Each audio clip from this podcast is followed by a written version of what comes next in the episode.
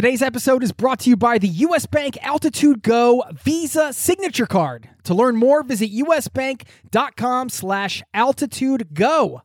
Today's episode is brought to you by Wise, the account that helps you manage your money around the world, which is huge for travelers. I've been a customer and a fan for 10 years. The Wise account helps you send, spend, and receive in different currencies fast, and they do it all without hidden fees or exchange rate markups. This service has been so critical for me in my life as a traveler, as a nomad, as somebody living abroad. And you can join 16 million customers and learn how the Wise account can help you out on the road at wise.com slash travel. That's wise, W-I-S-E dot com slash travel, or download the app.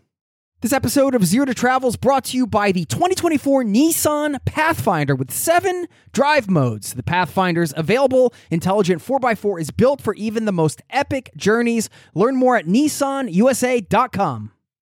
It's something that I've really struggled with, especially, you know, in the lead up to leaving on this trip. Because when I left on this trip, I had enough money in the bank to pay off the remainder of my student loans in one lump sum and then have like a little bit left over. But that would have restarted the clock of needing to slave away at the the 9 to 5 job that was ruining my life.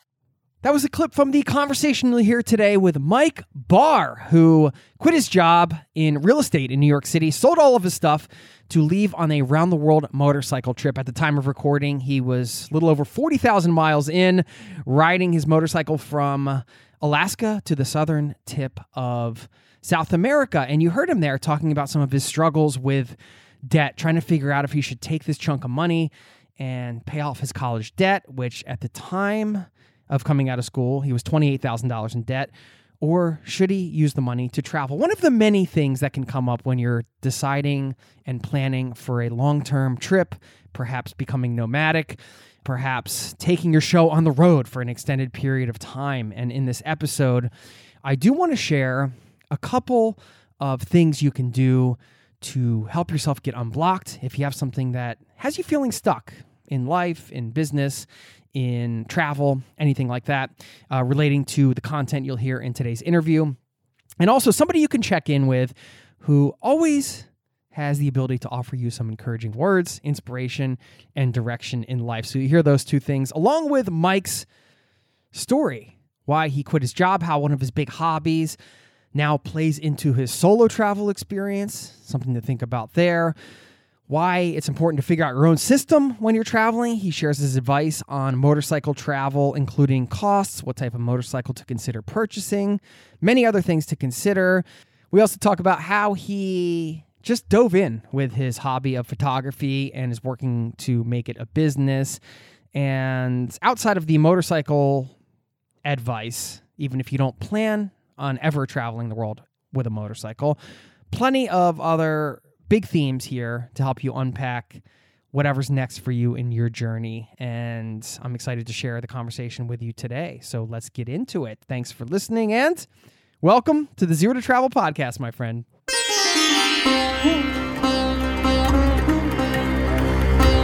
You're listening to the Zero to Travel podcast, where we explore exciting travel based work, lifestyle, and business opportunities, helping you to achieve your wildest travel dreams. And now, your host, world wanderer and travel junkie, Jason Moore. Hey, what's up? It's Jason here with ZeroToTravel.com. Welcome to the show, my friend. Thanks for hanging out, letting me bring a little travel into your ears today.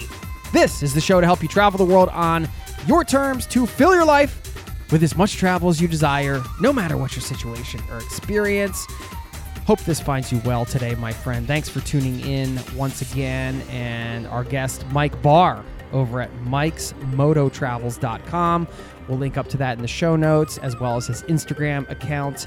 He is out on the road using his time to build his portfolio as a travel photographer and a writer, trying to build that into a career. And he's doing it while living his nomadic lifestyle for the foreseeable future. And I asked him at the beginning, as you'll hear early on in this interview, is this a lifestyle, man, or is this a trip? What are you on here? And over the years hosting this podcast, I've seen many people start off with the hypothetical three month trip or one year trip that then turns into the travel lifestyle.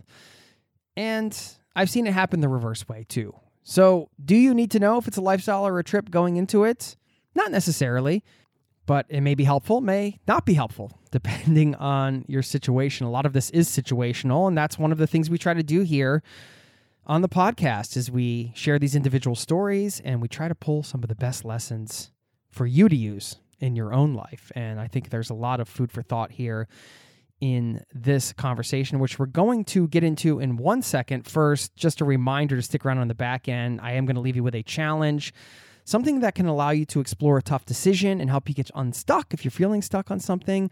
And also somebody you can talk to anytime that can give you the push or the advice that you may need, or just some encouragement or some wisdom. And this is powerful stuff. So stick around for that in the back end. Without further ado, here's my conversation with Mike, and I'll see you on the other side.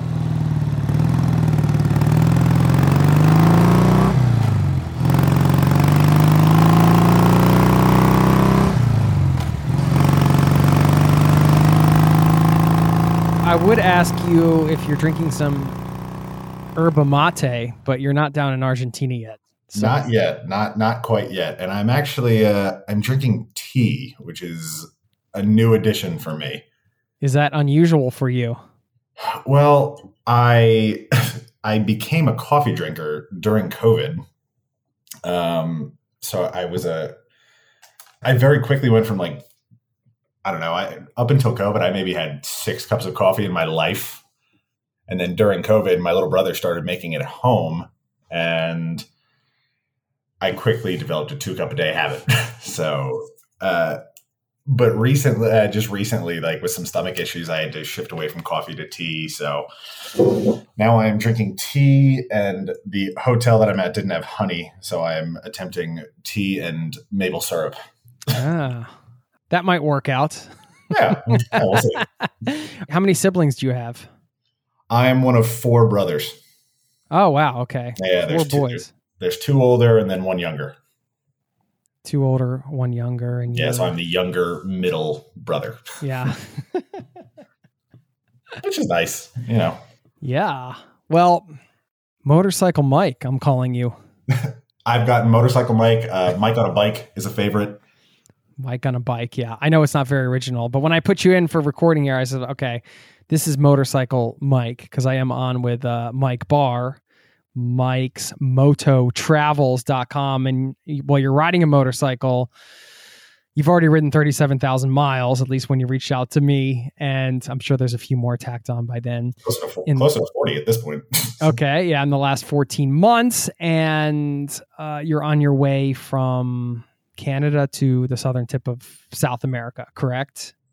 At this point, yes. Yeah. I, I started in, actually, I started in New York, did 35,000 miles around the US, dipped my toes into Canada for like a week. Um, and now, yeah, right now I'm heading down to Ushuaia, southern tip of South America. Okay. Yeah, it, there is a traditional route, isn't there, from, is it Prudhoe Bay, Alaska to Ushuaia? Yes. So the whole Pan American Highway runs from Prudhoe Bay up in like the northern edge of Alaska all the way down to Ushuaia. Um, with the exception of about 100 miles between Panama and Colombia, the Darien Gap.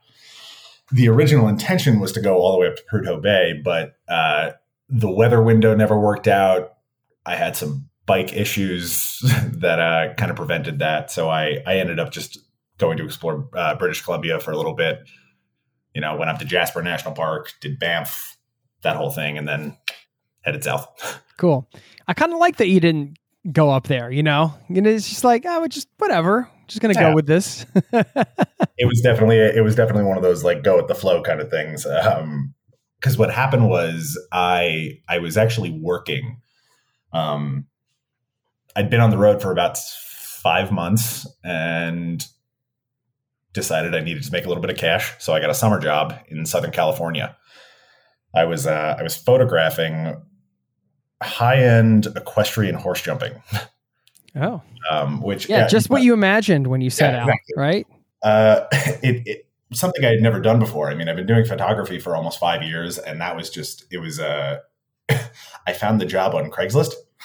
of all places. And uh, yeah, the way that it worked out, like it was the type of job I would work two, three, four weeks at a time, and then I would have three or four weeks off.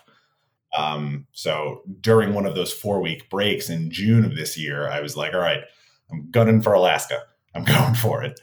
And the plan was to ride from uh, Orange County down in Southern California all the way up to Prudhoe Bay and back in four weeks. And I got as far as Seattle, Washington. And uh, I was like, the bike is not going to make it to Alaska. I basically needed to do like a full tune up when I was in Seattle. And uh, yeah, I just, I lost like a week of time there and the timing didn't work out. So I compromised. Yeah. On the road. I am gonna get some advice from you on motorcycle touring and, and all Absolutely. that stuff. Is this a, a lifestyle thing now? Or are you just, hey, I'm on the road, I'm gonna pick up jobs, I'm gonna see where this goes, or are you thinking about this as a trip? I would say it's a good mixture of both. And it kind of depends on how my mood is any given day. Uh, there's a lot of days where I'm where I'm kind of just all right, got to keep moving, got to keep got to keep going, putting miles down. Um, but I'm I'm more, especially now since I've crossed into Mexico and I'm exploring other countries. I'm more willing to kind of slow down a little bit and explore a little more. Um, stop and get a job somewhere. I've always wanted to. I've always wanted to do that typical travel like traveler thing where you stop and you volunteer at a hostel for couple weeks, couple months at a time, and really get to know an area, kind of immerse yourself a little more. So I'm not opposed to it by any means. Let's talk about magic first of all. you're because you're. I mean, you're a young guy, right? You're 26. 27. 27. Okay. I'm only putting that out there so people have a little bit of context. You haven't been working in corporate America for like two decades or anything like that. You had a stint and then you sounds like you decided to from based on the email you sent me kind of pursue this dream of photography and and I also want to talk about that because I think it's cool to just kind of leap in and try going after the thing you want in a in the profession that you want. Sounds like you're already doing it with what all the high end equestrian shoots and everything. But the magic is kind of where it started in a way, at least, you know, putting yourself online and stuff like that. It sounds like you had a YouTube channel back back in the day teaching some magic. So you were obviously you were into magic enough where you were posting tutorials on YouTube and, and stuff like that. What what did magic teach you? Oh, so the the magic thing, um, yeah. So I've I've been doing magic on and off since I was in, gosh, I would say middle school. I think it was seventh grade. I went to my my parents took me to a, a like we went to a Super Bowl party that a friend of my dad's was having, and uh, one of his childhood friends, his name is Ruben, he was there and just showed like showed a couple of like coin tricks, and I I I latched on like a lot of kids do. Um, I realized this because uh, I, I ended up working at a magic shop in New York City for Oh, about a year and a half. okay. Probably learned a lot there. I learned a lot there and I got to practice a lot there. And what I realized was most children go through a magic phase where they're like, I'm going to learn magic. And then they realize how unbelievably difficult it is and how much practice is involved. Um, and with me, you know, I've always been the kind of person where when I get interested in something, I'm I'm all in. I kind of dive in head first and obsessively practice all day. So magic, when I was in middle school, um, I think I speak for most people when when I say that middle school is just a rough time in general for everybody. yeah. And uh, for me, you know, for me it was tough because I I was a new kid in middle school. I I my family we changed school districts when I was in sixth grade. So okay. Yeah. I was already Oh, kind of a tough like time. I was a bit of an outsider as is, um, trying to make friends, trying to kind of just interact. Was a bit of a weird kid too, just kind of quiet, didn't really like have a lot of self confidence. So magic ended up kind of being that foot in the door, socially speaking. Um, you know, I was I was the magic kid in in middle school and high school. Um, and it's been great, you know, it's it's been a way to work on my self confidence for sure. Um, it was very good practice uh, for communicating with people in general, um, communicating communicating with all different types of people, because you know you could perform the same trick for five, ten different people, and have to communicate it five or ten different ways. Which you know on the road, I guess in a way, it's it's it's definitely translated to you know being on the road and just kind of growing up as a whole. You know, just learning how to communicate with a bunch of different types of people. Yeah. yeah.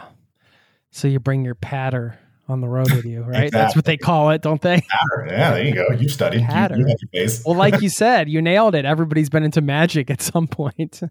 Absolutely, especially nowadays. I mean, you know, I when I was working at the when I was working at the magic shop, so I, I worked at a shop named Fantasma Magic, which was a uh, it it was one of three remaining magic shops in New York City.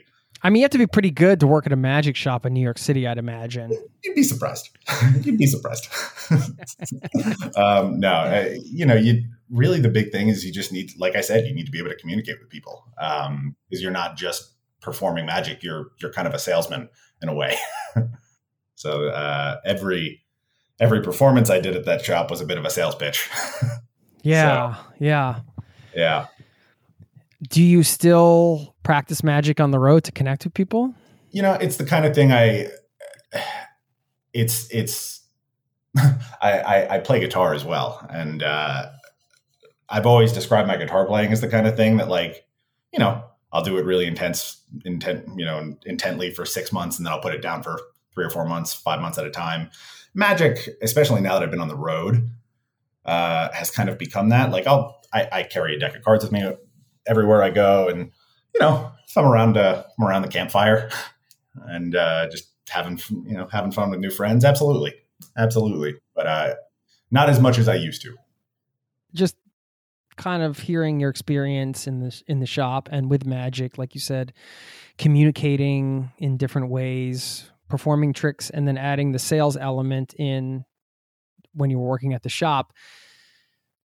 I always find it pretty amazing at how these things that seem so sort of just I guess they just happen as a part of your life experience later on make you able uh, give you maybe an ability to connect with people in a different way and maybe enhance your travels in, in a way because you are able to open conversations and you have yeah everybody has their own life experiences to draw on of course and i i'm just always fascinated by how those experiences play in later in life in unexpected ways.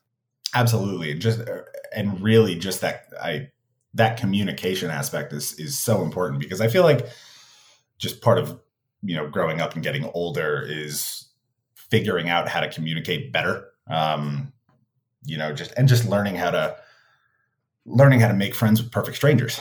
Um, you know, making friends making friends as an as an adult is hard enough as is. Um, you know, especially when you're, especially when you put yourself in a situation where you're out on the road traveling by yourself. You know, you don't have any, you don't have any friends to really fall back on when you're out here. So you kind of have to make friends as you go. And um, when I when I was growing up, I'll, I'll never forget it.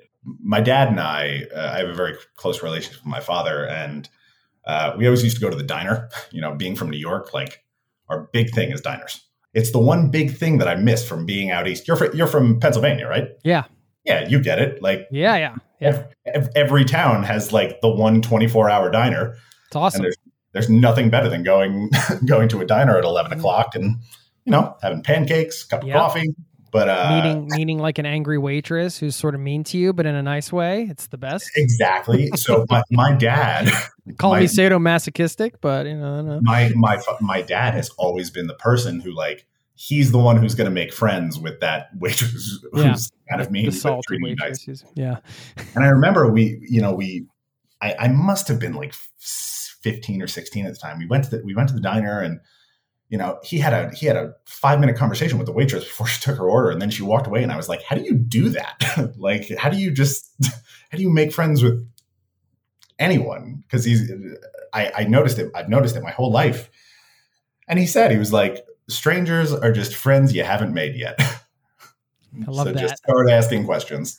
yeah. Yeah. And I've, I've taken that with me ever since. That's a great expression and a, a great way to approach your travels, I would say. Have you done anything, well, not like anything like this, because I know you haven't done anything quite like this ambitious in your travels before, because this is a huge trip you're on, but have you traveled on your own before in this way? Yeah. So I, you know, I didn't, my family never traveled a lot when I was young. Um, just virtue of there being four children and uh, my parents working, you know, not high end jobs. Uh, so we, we never traveled a lot when I was a kid, but I did take a, I took a six week road trip around the US right out of college. Um, yeah, I, I had my graduation ceremony. So I graduated in May of 2017. Um, had my graduation on like a Friday. And then the next Thursday, I got in my Jeep. I said, All right, I'll see everybody in two months. And yeah, I I, I did a On nine- your own. Yeah. Yeah. Yeah. I, I, I built a little sleeping platform in the back of my Jeep. Um, it was kind of like my early attempt at van life, so to speak, but in a but in a Jeep Cherokee with two hundred thousand miles on it. Um, yeah, and I, I I did a nine thousand mile trip around the U.S. How was that experience? Oh, it was amazing. It was amazing. It was, you know, once I got west of Dallas, Texas, um, I have a my oldest brother. He he lives down in Dallas, so like that was the furthest west I had been at that point. Once I got west of Dallas, Texas, I remember looking at I think it's I think it's I forty that runs through Dallas. I remember looking ahead on the road and just being like, "This is all new material, totally new." yeah, that's a great feeling. Yeah, it's incredible. It's it's I think it's one of the best parts of traveling is just, you know, kind of new canvas. Let's let's let's paint this new picture. Um but yeah, no, that that trip was great. I mean, I uh yeah, I, I did a big I mean, I did a big loop. I, I I drove down the, you know, I drove down I actually went through Philadelphia on that trip. Um I went through Philly. I ended up See, now you got me trying. Now, you got me remembering, trying to remember the route that I took. I remember I drove down to Washington D.C., cut down to Dallas, and then like ran to the coast, up the coast, and back. Um, and that trip was that trip was great. Um, it was much less open ended than I would have liked. Um, you know, I, I only had about, I think that trip I only had about twenty five hundred dollars to work with. Um, and again, I was driving a Jeep from the 90s, so gas was expensive. And uh, and I also had to just like I, I I had a job waiting for me when I got back to New York. Um, that was kind of being held for me. So, you know, that trip was great, but especially as especially as an introduction to traveling, it, it's kind of what it's kind of like how I got bit by the travel bug in general. Because uh, I remember I so I did this whole trip. I came back and I kind of dove right into corporate America, um, just this little office nine to five job. And I remember very quickly, it, it, it, couldn't have been a month and a half before I was sitting at my desk, just being like, really love to be uh, back on the road right now. and uh, that's kind of when the gears started slowly turning to the next big walkabout, so to speak. No pun intended. I guess, with the gears comment. Was the mentality then with the job waiting and everything was like, okay, I have this block of time. I'm just going to kind of have this adventure and then I'm going to do what I'm supposed to do and get a job and kind of settle in that way? Or were you already sort of questioning the the thing that was waiting on the other side of the trip before you even came back? What was your mentality then? I mean, my, my mentality back then was I needed to start making a little bit of cash. You know, my student loans were going to, my Sure. student loan payments were going to start soon. They're not going anywhere, right? they ain't going anywhere. Ain't going anywhere, um, especially right now. um, I was also at the time I was I was dating a girl that I had started dating my my senior year of college, and you know she she was a sweetheart, but um, I've realized I'm I'm not great at long distance relationships. Just never been good at them. And uh, you know, so I there was part of that where I was just like, I got to get back because I want to see her and, you know, start working and then figure it out from there. Just kind of figure out what the next step is after that. Um, Can I ask you how much student debt you were working with here at this time? when I graduated, it was about 28,000. Yeah. Which in the grand scheme of things isn't a lot. Well, because a lot of other people. a lot of people have the question of should I travel with debt? Should I not travel with debt? Should I kind of get my financial house in order, so to speak? I guess it didn't stop you. So that's it's you know it's it's something that I have it's something that I've really struggled with, especially you know in the lead up to leaving on this trip. Um, because when I left on this trip, I had enough money in the bank to pay off the remainder of my student loans in one lump sum, and then have like a little bit left over. But you know that would have that would have restarted the clock of needing to slave away at the the nine to five job that was ruining my life um, for another three or four years. Uh, this trip, you know, this trip in general, this, I mean, this was four years in the making before I left. We'll get back to the interview in just a moment. This episode is brought to you by US Bank.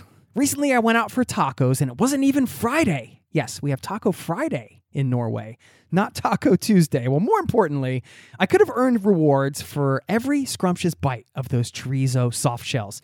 Introducing the US Bank Altitude Go Visa Signature Card. Earn four times points when you go out for dining or order takeout and restaurant delivery, including tacos. Plus, you can earn two times points when you shop for or order your groceries, two times points when you need to fill up or charge up at gas stations and EV charging stations. You're even rewarded with two times points just for your favorite streaming services. Go to usbank.com slash altitude go to learn more about how you can earn 20,000 bonus points worth $200 if you spend $1,000 in the first 90 days of opening your account. Win big with the US Bank Altitude Go Visa Signature Card. Visit usbank.com slash altitude go to apply. Limited time offer. The creditor and issuer of this card is U.S. Bank National Association pursuant to a license from Visa USA Inc.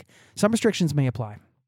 This episode of Zero to Travel is presented by the 2024 Nissan Pathfinder. From muddy jungle paths and snowy trails to rolling sand dunes, the 2024 Nissan Pathfinder has the capability to take you to some of the most epic destinations on earth. We're excited to partner with Nissan because our listeners know we love to celebrate the joy of exploring the world and finding the best off the beaten path destinations to visit. And there's no better vehicle for that than the 2024 Nissan Pathfinder with seven drive modes. The Pathfinder's available intelligent 4x4 is built for even the most epic journeys, and it even has the best towing capacity in its class, up to 6,000 pounds, so you can bring the fun with you. But Nissan also knows that it's not just about where you go.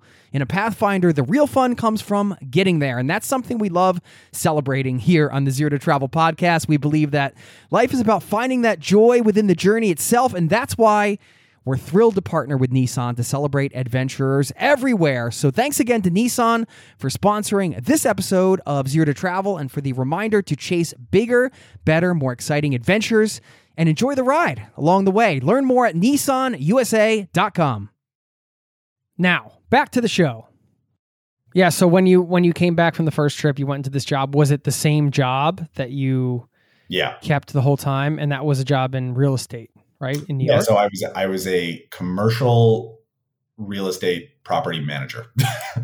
yeah, So okay. yeah. I, I was, I was, That's busy. I, it was de- it was definitely decently busy. Um, the company that I worked for it, it was based out of Connecticut, and it was actually you know it's funny it was it was a job that I never thought I would end up doing. I never considered going into real estate. Um, I actually went to school for geology, and uh, yeah, exactly. That's that's the reaction a lot of people get. Mhm. Um, but I got this job through a just weird set of circumstances where like an alumni from my geology department was the environmental compliance manager at this real estate company.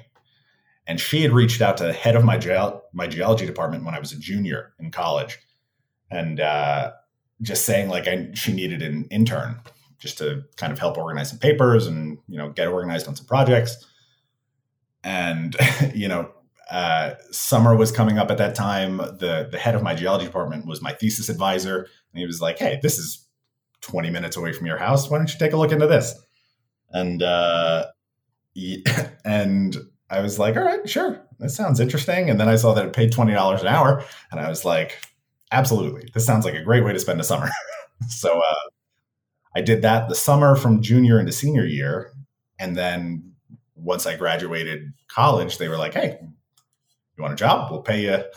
we'll, we'll pay you sixty thousand dollars a year." I was like, "That sounds great." At twenty one years old, um, so I. Uh, that's kind of how I ended up in that in that corporate nine to five position, um, and it was, yeah, I, I the really the only reason that I stuck with it for so long was because I was able to save as much money as I was. Um, but to get back to the to get back to the original question of like, should people travel with debt?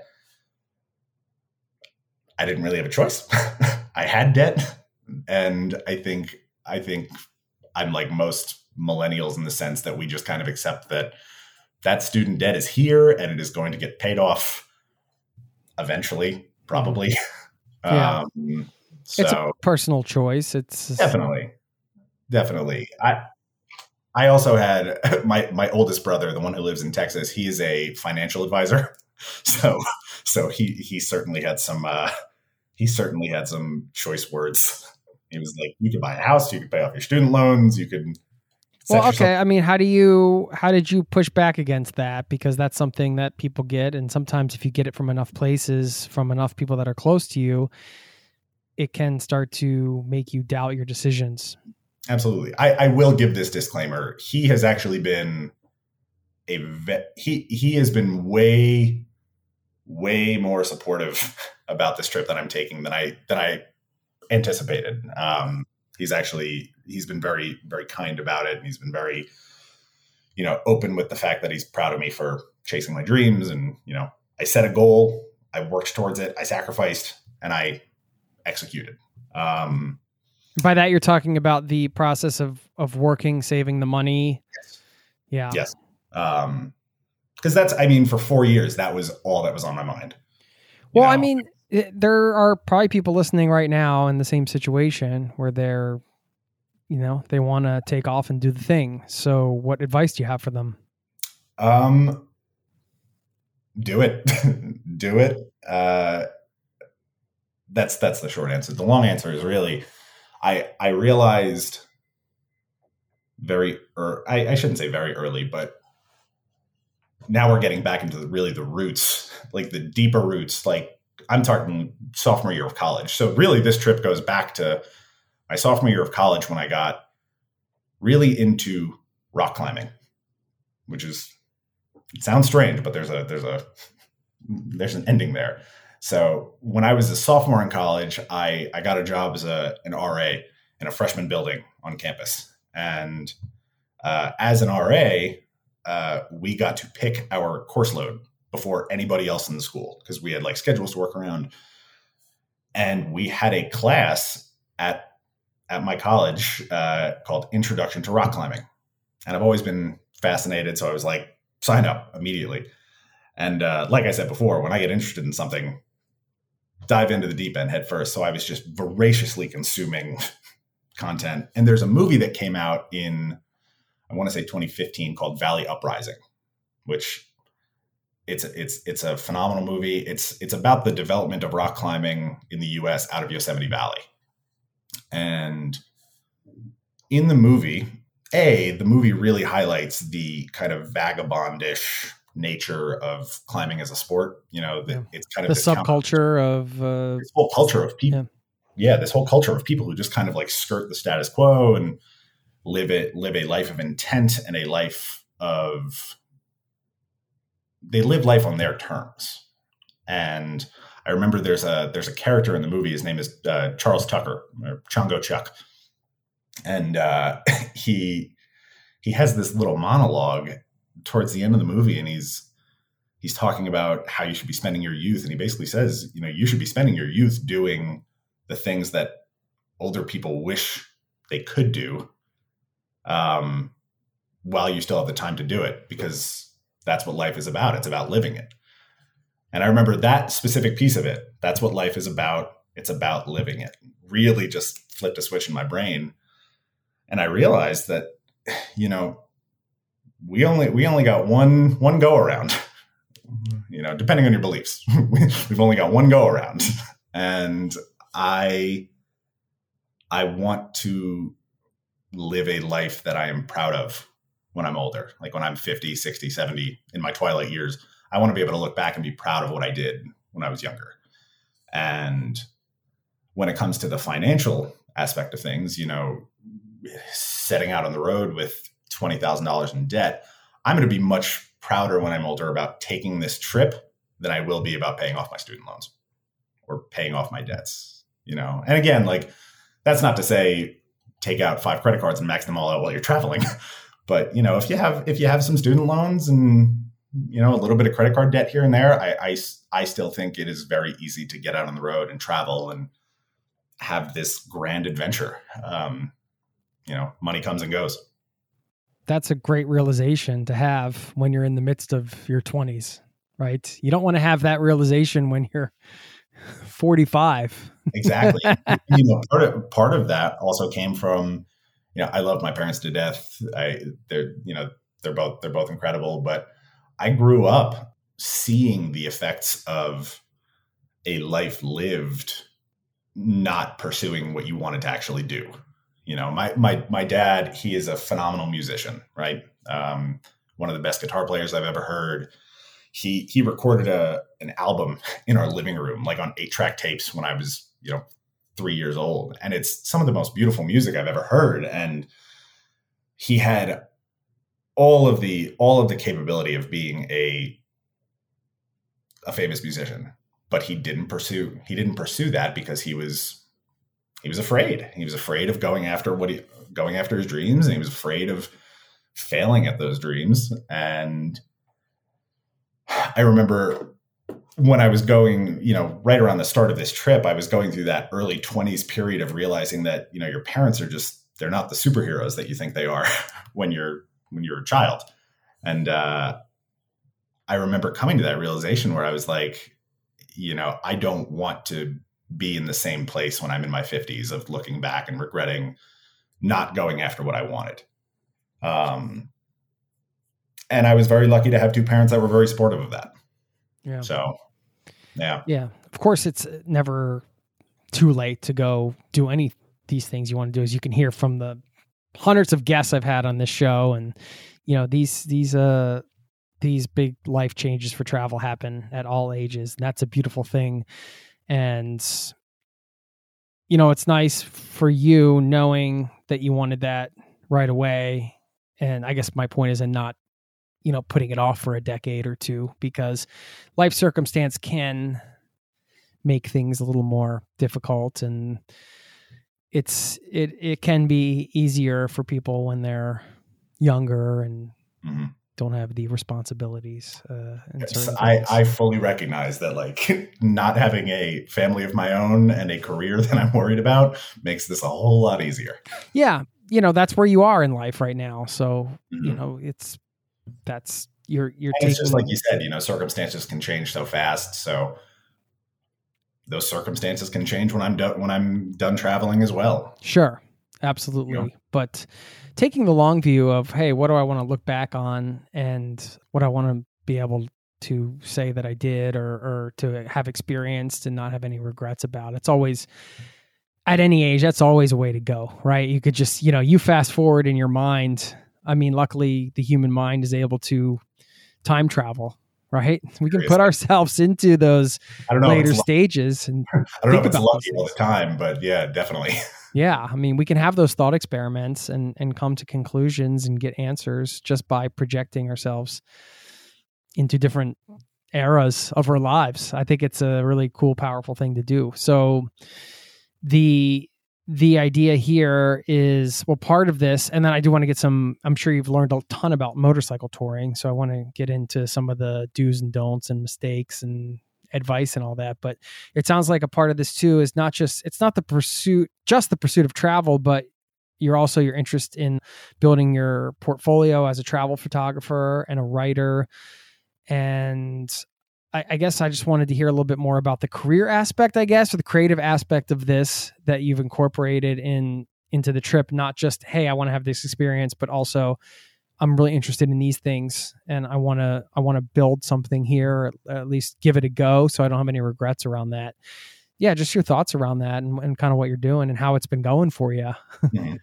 Um, you know, it, I think just like any other, just like any other self-run business, it can always go a little better no, it's it, has been great. You know, I I found photography a little later, um, a little later on. Kind of like you mentioned at the start, I've always been fascinated with uh, YouTube. Um, I started, you know, I, I, remember being in sixth. I was in sixth grade when YouTube came out, so 2000, 2006, like when it really started getting popular. I remember where I was when I first heard about it. I was in a music lab in Fox Lane Middle School, and my friends were like, "Hey, come watch this." And I came over, and there was just like a video. It was one of those early YouTube videos, and I was like, "Wow, this is fascinating." So I, uh, I, I was fascinated for a while with uh, making videos. You know, so I, I made a couple of magic videos. I made a couple of you know magic tutorials on YouTube, and that that was something that you know kind of wavered and came into my life, left my life over the course of you know 10 15 years. And then uh, when i started working at this job you know that corporate job um, that was around the same time that i started working at the magic shop in new york city. So the the new york city job was kind of a, a weekend gig to put a little more a little more money away into my savings. And i remember it was it was tax return time and i had this little chunk of change and I was like, let's let's give vlogging a shot. Let's, let's try that again. So I bought I bought a I think it was like a Sony A5100 and uh and a GoPro and I was like we're going to we're going to we're really going to dig into this whole YouTube thing. And uh I bought the camera and you know I made a couple of videos. That was around the time I started playing with the photography aspect of it. And I realized very quickly that I got more satisfaction out of taking and editing a good photograph than I did a video. So I, I kind of shucked the the video aspect of it and really started diving deep into the photography. And I, I realized very quickly that I, I liked the the fundamental aspect of photography that you are capturing a singular moment in time rather than you know a whole 10 minute YouTube video with a bunch of sound effects and uh, that kind of stuff. I, I liked the simplicity of it. And that's when I started thinking like, all right, maybe, maybe this is something you could, you could make a career in. and I, I started looking into it and cause I knew I never wanted to do the whole, I never wanted to be a wedding photographer. You know, I never wanted to be a corporate headshot photographer. Um, and that's when I that's when I found the work of like guys like Jimmy Chin, um, you know, uh, Dean Dean Fidelman, who was another great climbing photographer, um, and just all of these all of these outdoor photographers going on these crazy adventures, taking photos in beautiful places. And I was like, that that sounds like something that I would really really enjoy doing. Um, so and that's you know that's that's when I started making a little bit of money money from it here and there, just doing like these little side gig kind of things. Um, and uh, yeah, yeah, that that was kind of the root of it. And I figured I was going out on this grand, you know, I was going out on this adventure, this round the world trip. I was going to be in a lot of really cool places as is. So it, it was kind of just a sum of all of the circumstances coming together. All right, I love taking photos. I love traveling. Put them together and we'll figure it out, figure it out on the way. Sure. I mean, I think um, it's great to be able to give yourself permission to dive into something and enter a world that, you know, you mentioned some of these other names. And sometimes it's easy to look at names and people's body of work and think, well, you know, that's just reserved for special people. I'm using air quotes there or you can kind of take the tact of well hey they're just people and if i just give myself permission to enter that world i can do that and i can i can work on it as a craft i can get into that industry you never know what level things will work or what direction things will go. But I mean, I think I do think it starts there. It starts with allowing yourself, giving yourself permission to say, I can I can be a part of this too. That's a, a mental leap more than it is a physical one. Absolutely. Absolutely. And the the mental leap I think for most people, your mind is your mind is your own worst enemy. I think For we're sure. a lot. I think human beings in general, we're much better at talking ourselves out of things into talking ourselves into things. I think once you learn to, you know, I think we we all stick to this. Oh, what if what if something goes wrong? Well, what if something goes right? What if I meet the right person? What if I network my way into a perfect opportunity? You know, you know, I, I've taken I've taken you know thousands of photos over the last year. All it takes is for one person to see one really good one that they like, and it, it opens all sorts of doors. Mhm. You know, Well, so you wouldn't have that thousands of photos of experience if you were exactly, exactly, So- and and and joy really what it comes down to the joy of the process and absolutely falling in love with the process is part of it. yeah You know, I, I learned that from uh, I learned that from jujitsu. You know, I've been doing jujitsu for almost ten years, and you know, I think anyone who's done martial arts knows that it's it's not always the easiest thing to do. It's not always the most fun thing getting to do. pounded in the face isn't easy or whatever thrown to the Yeah, mat or whatever you do there. Exactly. So it's like, yeah, no, you gotta you gotta fall in love with the process, and you gotta fall in love with struggle just a little bit, which I don't think we I don't think people do enough of. I think struggle is a really, I think it's a really powerful motivator, if if you allow it to be. do you think people don't do enough of that I don't think they I don't think they allow them. I don't think they embrace it enough. I think a lot of people get scared of struggle. Yeah. Well this is unique because you mentioned being a, a millennial and there are well you see this on the internet and whatever individuals believe or how many who knows but people have make sweeping generalizations about generations of people which is kind of funny because you're talking about a whole wide swath of individuals and you're just gonna be like those millennials are like this or those people are like that those gen xers whatever. I mean yeah, speaking, uh, I'm not going to make you speak for all millennials, but I guess I am. Isn't that one of the criticisms that uh, people like can't handle the struggle or something like that? I think that's BS, but That's a hard question. that is a that's a whole other podcast in and of itself. In in my experience, you know, I find uh, just even with even with people who I'm friends with in general, I think people shy away from the difficult path more often than not to take the easier, you know, not as fulfilling path just for the sake of it being a little easier. Ah, it's a tough one. You got me thinking now. You got me thinking. I don't know. I, I've Yeah. never been a fan of sweeping generalizations and labels and Yeah. ideas that may be uh, counterintuitive to what you feel for yourself as an individual and and you know it can be dangerous to listen to that noise i feel No, I totally get it. I totally get that. I think a better way to to get my message across would be to just say struggling in general is not a bad thing. You know, I I was thinking about this the other day. I had my first crash while I was on the road the other day. Like I I Oh, crashed. Crash damn. crash. Yeah, I how uh, fast were you going I was going about 35 miles an hour. oh whoa yeah. Yeah, I uh I is that inevitable in motorcycle touring absolutely 100%. really okay so you know Yeah. you're going to crash at some point there's a there's a there's a say there's a saying in the motorcycle community it's it's not a it's not there's two types of people people who have gone down and people who are going to go down eventually Oh gosh. Um, okay. That's why you have the full leather and all the ideally ideally in this Um, case. you know um so the day that i left new york right? So i i, I left on this trip september 10th 2021 i left and i went straight up to the adirondacks for a for a wedding. I two of my best friends from college were getting married and i left the wedding that following monday and i kind of considered that like the official quote unquote day one of like being out on the road because i was actually like going out into the world.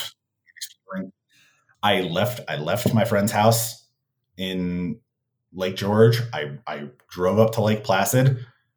I was on the road for five hours, six hours, and I get a phone call from my mother being like, hey, he's fine. Your dad got into a motorcycle crash and like a serious one. That was di- that was day one, really. And uh, yeah, he he got he got clipped by a by a driver on the highway, and he he went down at seventy miles an hour. Oh. Yeah, you know, broke his leg, broke his hand, had road rash everywhere. But uh, you know, he's fine now, thank goodness. Um, but it was that's a scary phone call to get when you're when you're leaving on this round the world motorcycle trip, and all of a sudden, like your your your father who got you into motorcycling goes down. Like that's that's a scary one. That's that's a spooky one for sure. And he was i mean he was great. Like I, I i spoke to him when he was in the hospital and i was like do, do i need to get on a plane? Like do i need to come down there? And uh, he was like nope you're gonna get on your bike tomorrow and keep doing what you're doing. He was like, And, "Nope, you're uh, gonna go trade that bike in, buy a nice four wheel Oh, drive." no it was quite the opposite. Yeah. quite the opposite. Um, Well, that's true love there. oh absolutely. Absolutely. My da- dad dad's been one of my biggest supporters this this whole time. He's like yeah. so proud of you. Go do go go do what you're doing. Proud of what you're doing. Um So when you had your crash, how was that experience? what had happened was I was going down, I was I was heading down towards the coast here in Mexico, and I, I pulled off the road just to check my GPS to see where I was going, and then I pulled back onto the road, and there was these two kids on the side of the road waving, and I don't know if they were waving at me or if they were waving at like the bus that was behind me, but I glanced over at them and I didn't see just I guess there was a truck that was pulled over a couple hundred yards up the road. I guess he must have lost his like oil drain pan or blown his engine because there was oil all over the road. And I I hit the oil slick at 35 and I just lost the rear tire, went down, took a little took a little tumble, and uh popped right back up to my feet, ran off the side of the road. I was like, I did the whole like Yeah, everything's good, nothing hurts. patting And, yourself uh, down like an FBI yeah, just being like, am I am I okay? yeah. um, but uh, but yeah, that was. I mean, that and the thank God, like everything everything worked out fine. The bike was fine. The handlebars were bent at a ninety degree angle, so that was really the only thing I had to repair. Um, but yeah, I mean, I I called my dad immediately. I was like, "Hey, how's everything going?" He's like, "I'm good. How are you doing?" I was like, "I'm fine." Um, don't mean to spook you. I just had a crash, and uh, his i mean the first thing he said was like after he knew i was okay he was like you're gonna pick the bike up and you're gonna keep going. Um but uh yeah so it, crashes happen. Crashes happen you know some of them unfortunately some of them are way worse than others but it's just uh it's kind of one of those things ex- that you accept when you when you ride a motorcycle. I think uh i think the statistic is it's 35 you're 35 times more likely to get into an accident on a motorcycle than getting into a car. It's kind of inevitable, unfortunately. I'm just glad that the I'm just glad the one I've had the one that I've had worked out well. so is this the 2008 Suzuki V Storm 1000? Is this your The V Strom 1000, yes. V Strom 1000? Okay. All right. Well, give us. Let's just do a little motorcycle what, long distance travel 101. On what's the proper term for this? Motorcycle touring? Is that Motorcycle touring, I would say. So, motorcycle touring? Okay. So, well, let's start with who is it? Who is this maybe right for? Like, why is this a, a way of travel that people should consider? I think it is it is the kind of thing that anybody can do. And I say that I, I- know we don't like sweeping generalizations, but I have examples to back that up. um, I have met I have met a lot of people who you would never expect to go on journeys like this. Um, there's you know just just last week i mean I, I was in san luis potosi down here in mexico and i pull into a hostel and i walk inside hoping that there would be like space for me to park at the hostel and there's two motorcycles in the lobby. Um, and one of them belonged to a girl named bridget the other belonged to a girl named kiva. These two young girls like i think bridget's 21 kiva i think she's 21 or 22 they're doing their own round the world ride like You know, they left Wisconsin a couple weeks ago. You know, Bridget left a few months ago, Kiva a few weeks ago, and they're you know they're headed down to Ushuaia right now. Like they're ahead of me just a little bit. So uh, there's one example. I I met a guy whose name is Dave Barr. No relation. Um, I found I found Dave Barr on a Wikipedia page of long distance motorcycle riders, and uh, Dave Barr did a three year round the world trip back in the '90s on two prosthetic legs. Like he had both of his legs. Like he he was blown up in a landmine explosion in South Africa back in the '80s, and uh, yeah, he he did the whole trip. He did the whole tr- round the world trip on two pros- prosthetics. He rode across Russia and Siberia in the winter on two prosthetics. The guy, the guy is just like a, a, a certified madman. But uh, but yeah, I think I think motorcycle travel is it's, it's for anyone if you're willing to accept the risks, so to speak. hmm Yeah, looking at Dave's Wikipedia now, the Yeah.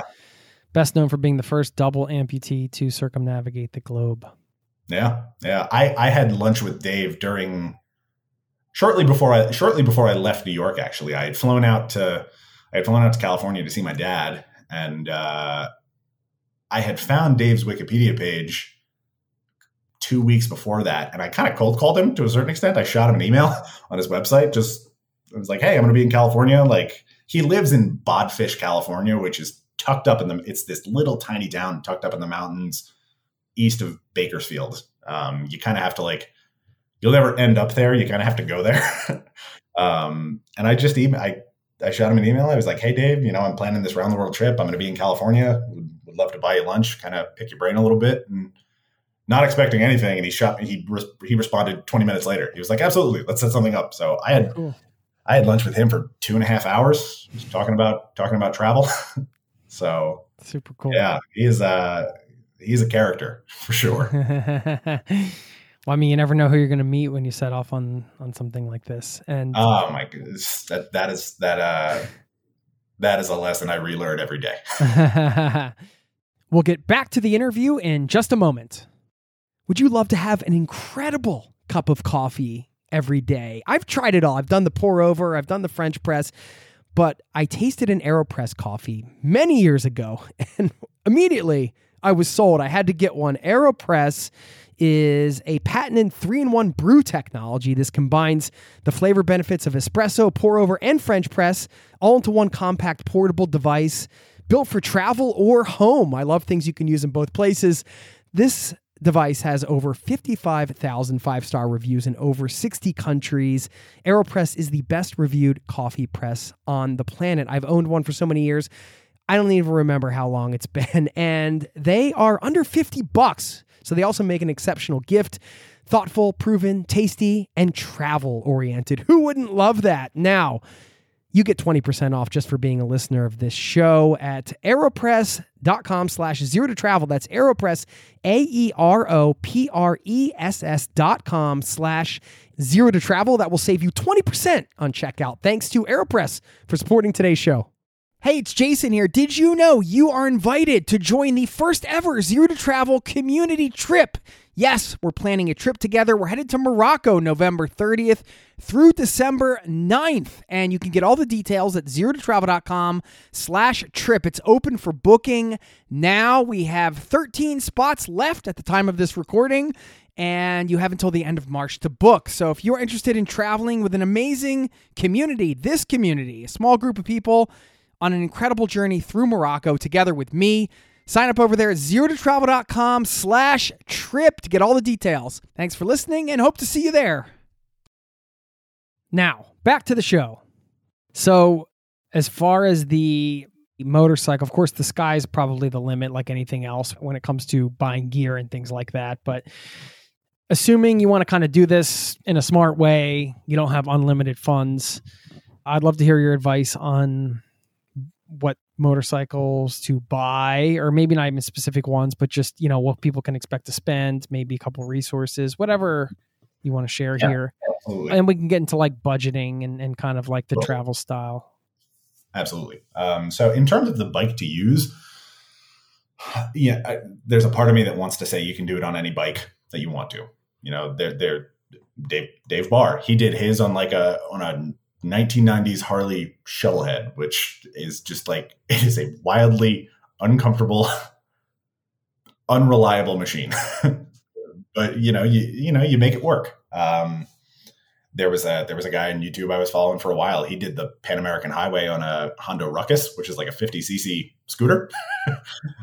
um, but generally speaking, what you're going to look for is you're going to look for the uh, kind of the adventure bike. That's what they call them. Um, you know, KTM makes a bunch of really really good ones. BMW is kind of like, you know, you see you know you see the BMW R1200 series all over on the road but the big thing is finding a bike that is comfortable for you right there's there's no kind of one size fits all so i before i had this bike i had two other bikes which were more kind of like the cruiser harley davidson style. They weren't harleys. Um, one was a honda one was a yamaha. Um, but when i was looking for this i knew i was going to need something that you know you want to sit a little more upright. You don't want to be leaning back like you do on a harley and you don't want to be leaning forward like you do on a sports bike, like a crotch rocket that you see doing 100 miles an hour down the highway. You want something that you can kind of just sit in because you're going to be sitting in that seat for eight hours a day sometimes. I found my bike at a just a, a, a dealership near where I was living in New York. Took it out for a test ride, and I liked how it felt, and that was kind of it. How know? much do you expect to pay for a moderately priced something solid, good. Depends you know. if you're buying new or used. You know, I paid about, I think I paid about five grand, okay. five thousand for mine, yeah. which, you know, not not terrible. Um, I I overpaid a little bit. You know, you could find my exact bike a little cheaper for like the thirty five hundred range, so not terribly expensive. that's pretty um, cheap, I would say. Yeah, it's com- compared to compared to a lot of like vans and cars that like Oh yeah. Oh my god. You know, um, the maintenance is generally cheaper, and the big thing, the big thing that I do recommend is finding a bike that you can work on yourself, even if you have to learn how to work on motorcycles.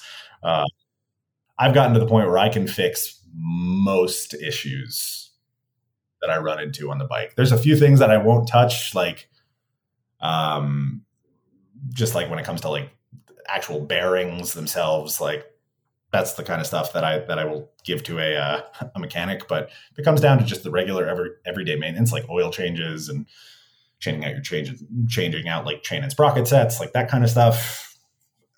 You know, bikes in general, they're they're a lot easier to work on. They're much more user friendly, um, especially if you buy a bike older than a couple of years. You know, I would go like 2000, 2010, you know, 2012 you know, um, a lot of the bikes that are coming out now have a lot of electronics that tend to pose problems. You know, I've got a, I've got another friend. His his name is also Mike, and he travels on a motorcycle up in the states. And uh, like he's got a digital dashboard that hasn't worked for I don't know 10, 15,000 miles.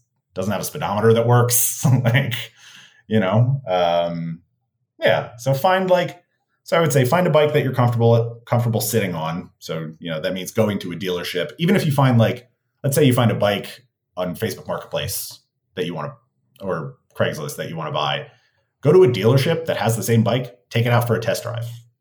Take it out for an afternoon. and See like, see how cozy it is. Um, I would also say you know you don't have to you don't have to break your budget you can very easily spend 15 20000 dollars on a on a high-end bmw adventure bike or a or even like the newest model of the bike that i have is about 12 14 15000 dollars you know so you don't have to break your budget find a bike that's cozy for you and find a bike that can handle the weight of everything that you are going to carry that's important too right? So I I carry about I think I've pared all of my worldly belongings down to 150 liters, 200 liters of space. Um, so yeah, yeah. What, what were your favorite resources for planning this type of trip? Do you have some go to resources in terms of yeah, just online resources? Was there any sort of go to place where you Facebook Marketplace. yeah, I mean, not just the motorcycle, but just it, this style of travel yeah. in general. Um, that that's kind of the funny thing. Like, I I didn't really. It's one of the few examples of things that like I didn't really study for. Like the best resources that I had were getting out, getting out, and just putting miles down. right. I seriously like. I mean, on, that's an incredible resource. yeah, just real world experience. You know, I yeah. I bought this bike. So I bought my first bike October of 2017. Right, so it was right after I started working that job. Uh, it was the first time in my life I had like disposable income. so I was like, it's it's part of the reason I bought the bike in general. I, I found a really good deal on a on a Honda Shadow 750, and uh, I think I paid like thirteen hundred bucks for it. And I it was, it was October in New York, and I was riding as much as I could before having to put it away for the winter. But once like the, once the spring came around, I was putting miles down as often as possible. Like even like going out for two hours after work, taking rides. Um, so I had that bike for I had that bike for about a year. I had my dad actually gave me his old Yamaha um, right around that time because like the first bike I bought had a 750 cc engine, which was good, but I, you know I'm a bigger guy, so I needed something with a little more power. So he gave me his, which was a an 1100, and then I traded both of those in for the V-Strom in early 20. 19. So it would have been, yeah, I think I bought it January 3rd of 2019. And uh, yeah, I mean, I was, I was taking that thing on long, long days uh, as soon as I could. I mean, I, the first trip I took on that was I went up to West Quoddy Head, Maine, which is like, it's the furthest eastern point in the contiguous US. That was, uh, that was like a 1700 mile weekend, you know? And uh, yeah, I, I part of it is just getting out on miles and you know i think i watched a couple of videos on youtube on how to like camp off of a motorcycle just to kind of get an idea of it but part of it is figuring out your own system what works for you. Yeah. Well i was going to ask you about your sort of your overall budget for this trip and where you sleep and and how all that plays in and, and just some of the essentials and sort of like the yeah the practical logistical stuff. Yeah. So in that first year on the road when I was in the States, I would say 80% of those nights were camping. okay, yeah. So it's mostly yeah. camping. Mostly camping, um, and sometimes camping in some pretty interesting places. I've slept at more than one highway rest stop. I've slept behind more than one Walmart. Mm-hmm. Um, this is free camping mostly? Yeah. Or, yeah. Yeah, just free camping. Um, freecampsites.net is a website I used a lot in the states, uh, which was awesome. Um, you know, so generally, what I would do is I would I would you know I would wake up, I would pack up camp from the night before, I would go out and ride for you know five six hours, and then right around mid afternoon, I'd start looking, being like, all right, where am I going to stay tonight? And uh, I would either look on freecampsites.net, see if there was any pins where I was. Um, there's a great website in the states called uh, I shouldn't even say in the states. There's a great website called Bunk a Biker, and it's it's Couchsurfer for motorcycle riders.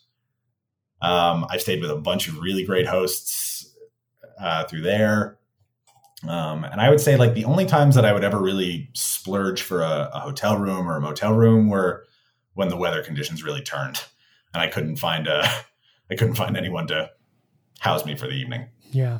Okay. Yeah. And and now are now that you're so Mexico's been a little tougher, man. Uh, it's I guess from what I've heard, just from locals down here, camping in general, it's it's not something that culturally speaking, I my understanding is it's not something that a lot of people from Mexico do. Like there's campsites in Mexico, but I from what I'm gathering through my remedial Spanish is that they're for the uh, they're more for the tourists. So, I mean, I've I've wild camped a couple of nights here, um, but established campgrounds down here are, are, so affordable that it's easy to you know you, you, pay five bucks for a night to sleep, um, or you know you, even like a hotel, even hotels down here is they're so affordable that it's kind of hard to it's kind of hard to justify sleeping outside when a hotel room is ten bucks a night. Do you have a per day budget, or do you have just like a number for the whole trip? rough, rough monthly budget, kind of. What is it?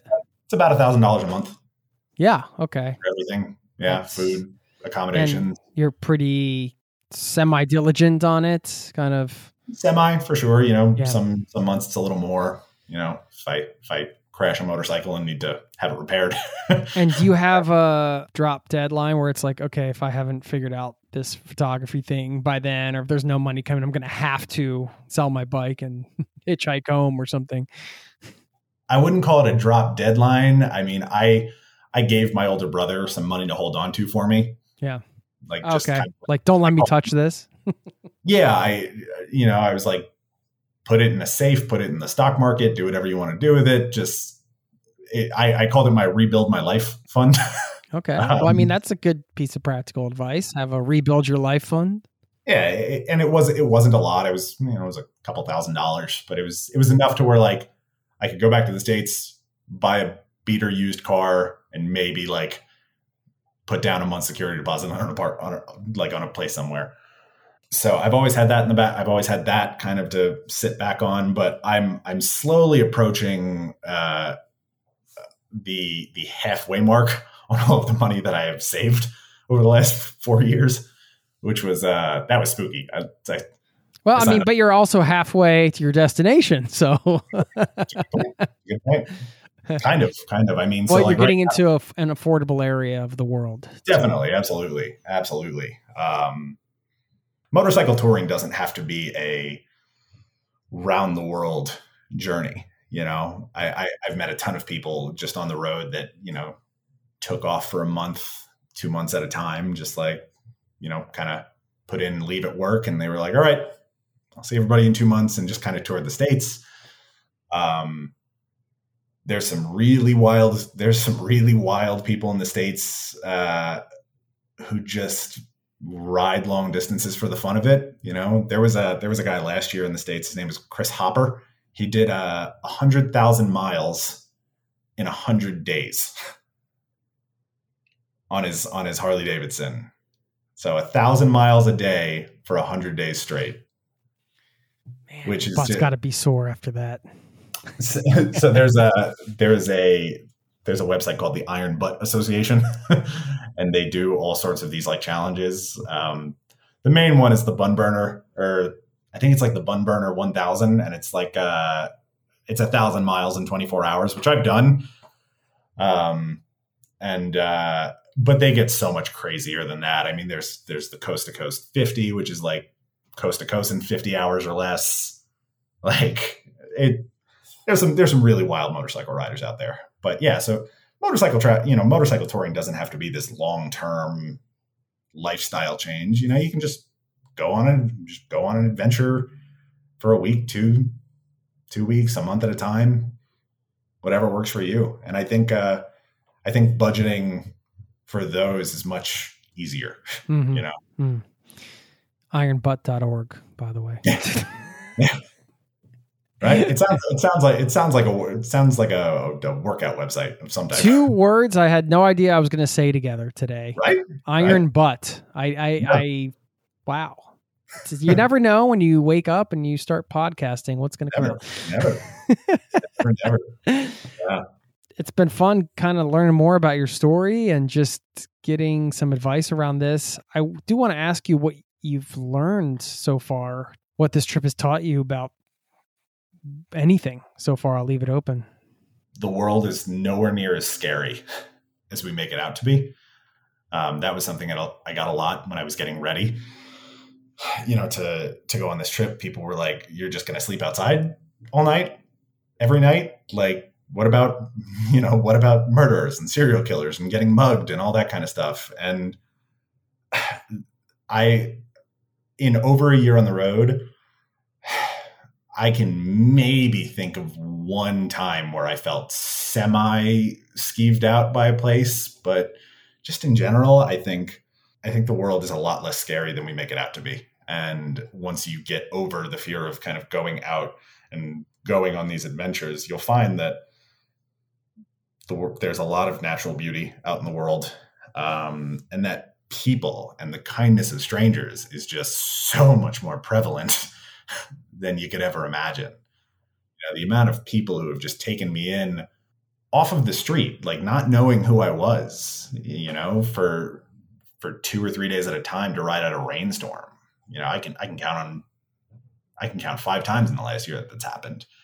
Um, even you know being down here in Mexico, that was that was another thing I got. Um, everyone kept telling me how unsafe Mexico is. Even some of the even some of the locals around here, but I have experienced nothing but kindness, you know, and and a willing to help. I think that's one thing for sure. Is just the world isn't as scary as as we think it is sometimes, and people are way better. people are way better and nicer and more willing to help than you could ever imagine. Um, and uh, yeah, that's that's one thing for sure. That's a big thing.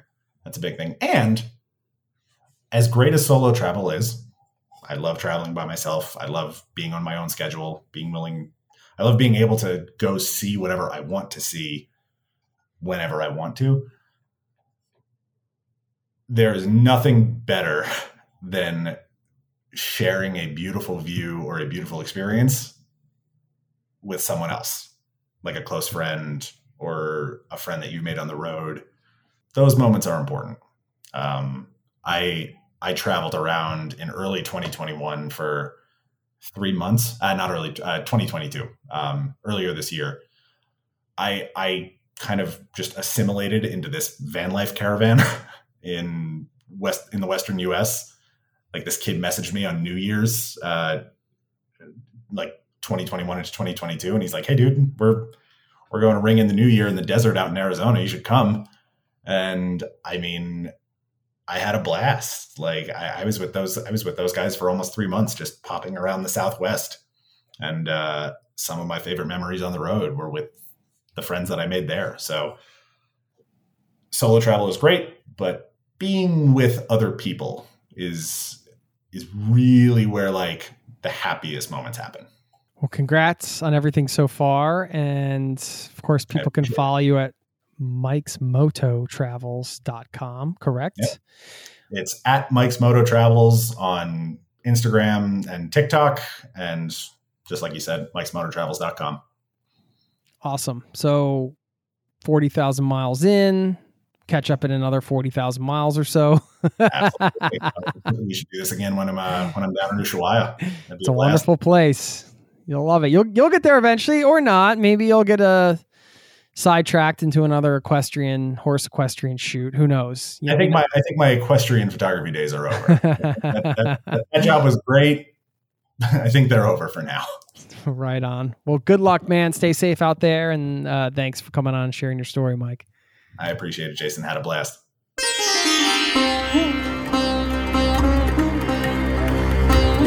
It. Wanted to say a quick thanks to Mike for offering himself up as a guest. He's actually a listener of this show. When he reached out, he said he had been listening and thought he could provide some value to the audience, and that's how we got in touch. So I always encourage everybody to get in touch if you haven't done so. Jason at zero to travel.com is my email.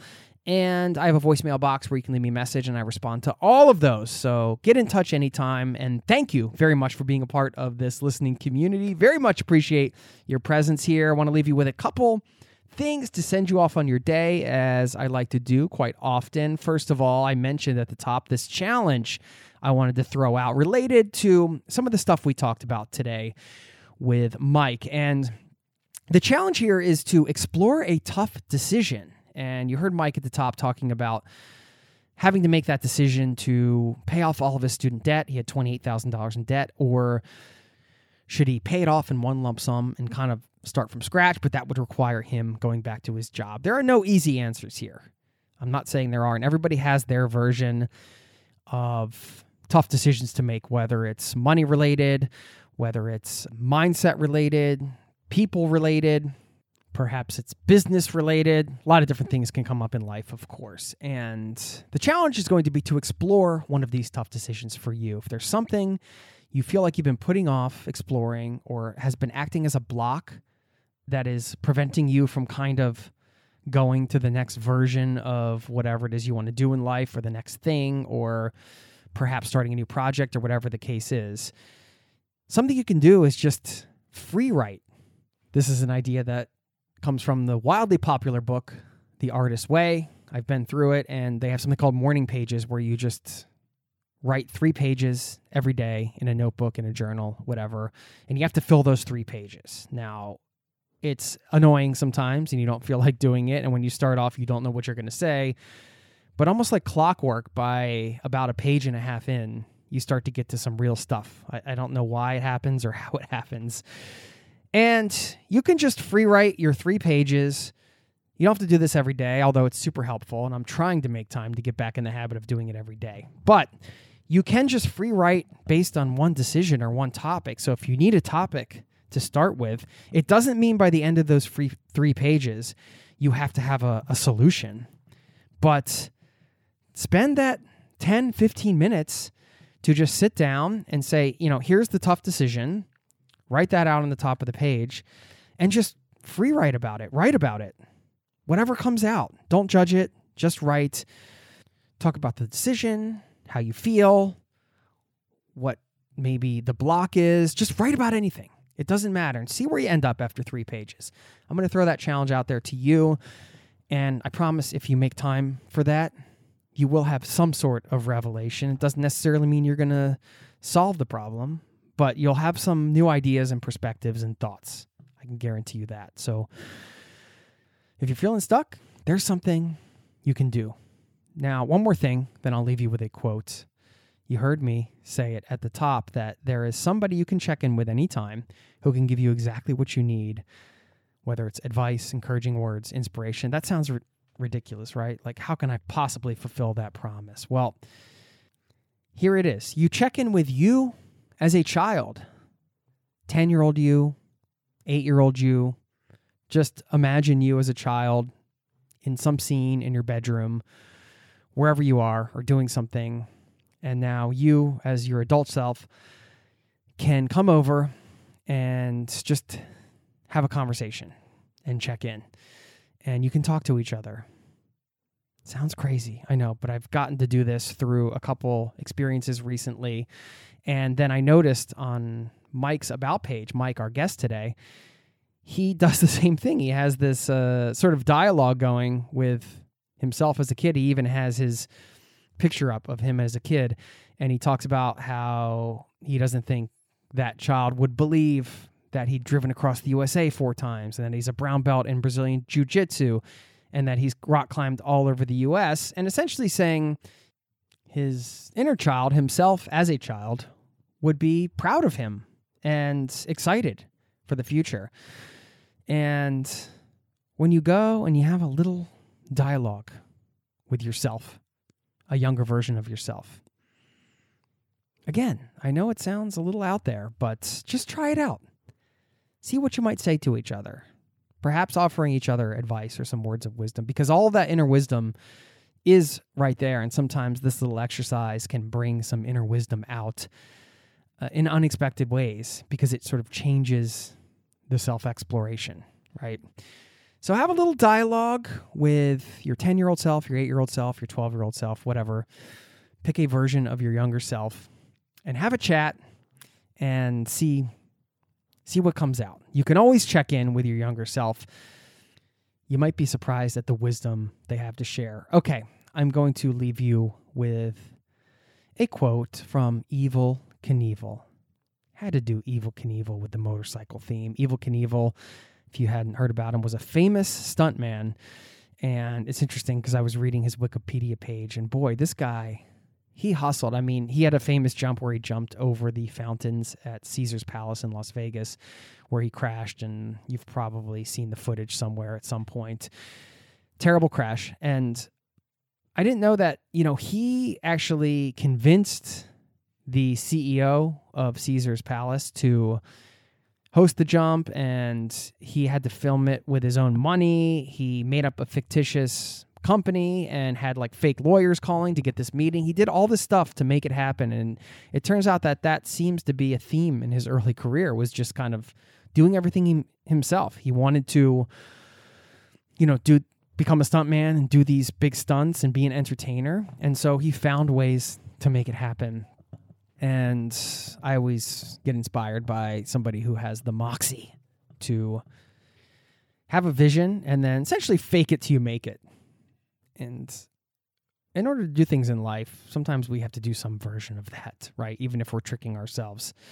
Okay, we don't feel like a professional photographer right now, but we're going to go out and we're going to start taking pictures and we're going to do the thing we want to become.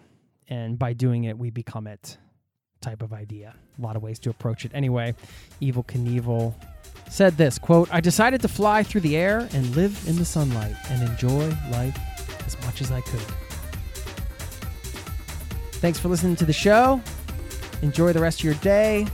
Enjoy life, and I'll see you next week. Peace and love to you and yours. Thanks again. Cheers. This podcast has been brought to you by ZeroToTravel.com. Ideas and advice to make your travel dreams a reality.